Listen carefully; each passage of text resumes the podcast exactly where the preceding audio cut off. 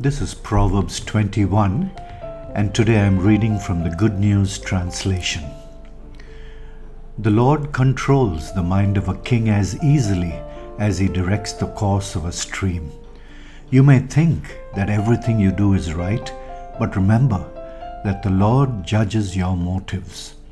Do what is right and fair. That pleases the Lord more than bringing him sacrifices. Wicked people are controlled by their conceit and arrogance, and this, this is sinful. Plan carefully, and you will have plenty. If you act too quickly, you will never have enough. The riches you get by dishonesty soon disappear, but not before they lead you into the jaws of death.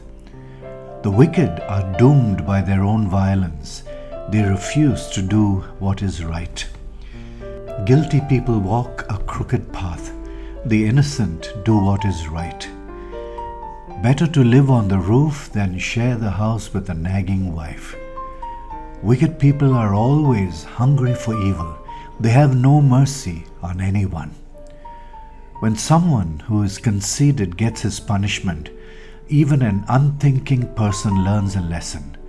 One who is wise will learn from what he is taught. God, the righteous one, knows what goes on in the homes of the wicked, and he will bring the wicked down to ruin. If you refuse to listen to the cry of the poor, your own cry for help will not be heard. If someone is angry with you, a gift given secretly will calm him down.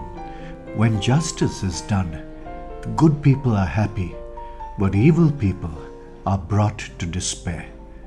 Death is waiting for anyone who wanders away from good sense. Indulging in luxuries, wine, and rich food will never, never make you wealthy. The wicked bring on themselves the suffering they try to cause good people. Better to live out in the desert than with a nagging, complaining wife. Wise people live in wealth and luxury, but stupid people spend their money as fast as they get it. Be kind and honest, and you will live a long life. Others will respect you and treat you fairly. A shrewd general can take a city defended by strong men and destroy the walls they relied on. If you want to stay out of trouble, be careful what you say.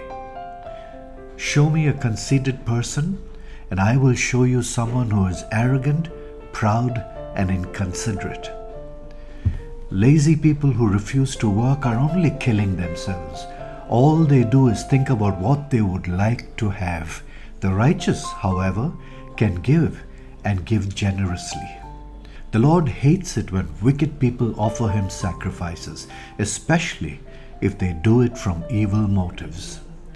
The testimony of a liar is not believed, but the word of someone who thinks matters through is accepted. Righteous people are sure of themselves. The wicked have to pretend as best they can. Human wisdom, brilliance, insight, they are of no help if the Lord is against you. You can get horses ready for battle, but it is the Lord who gives victory. Heavenly Father, we thank you, Master, for these beautiful words that help us to realign our priorities and the way we think and act, and even the attitudes that we have. Help us, Lord, to live as wise ones, not following our own desires, but trusting you and your word.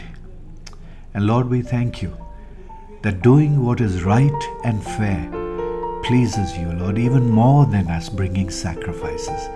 So help us, each one of us, to do what is right and fair. We pray this in Jesus' name. Amen.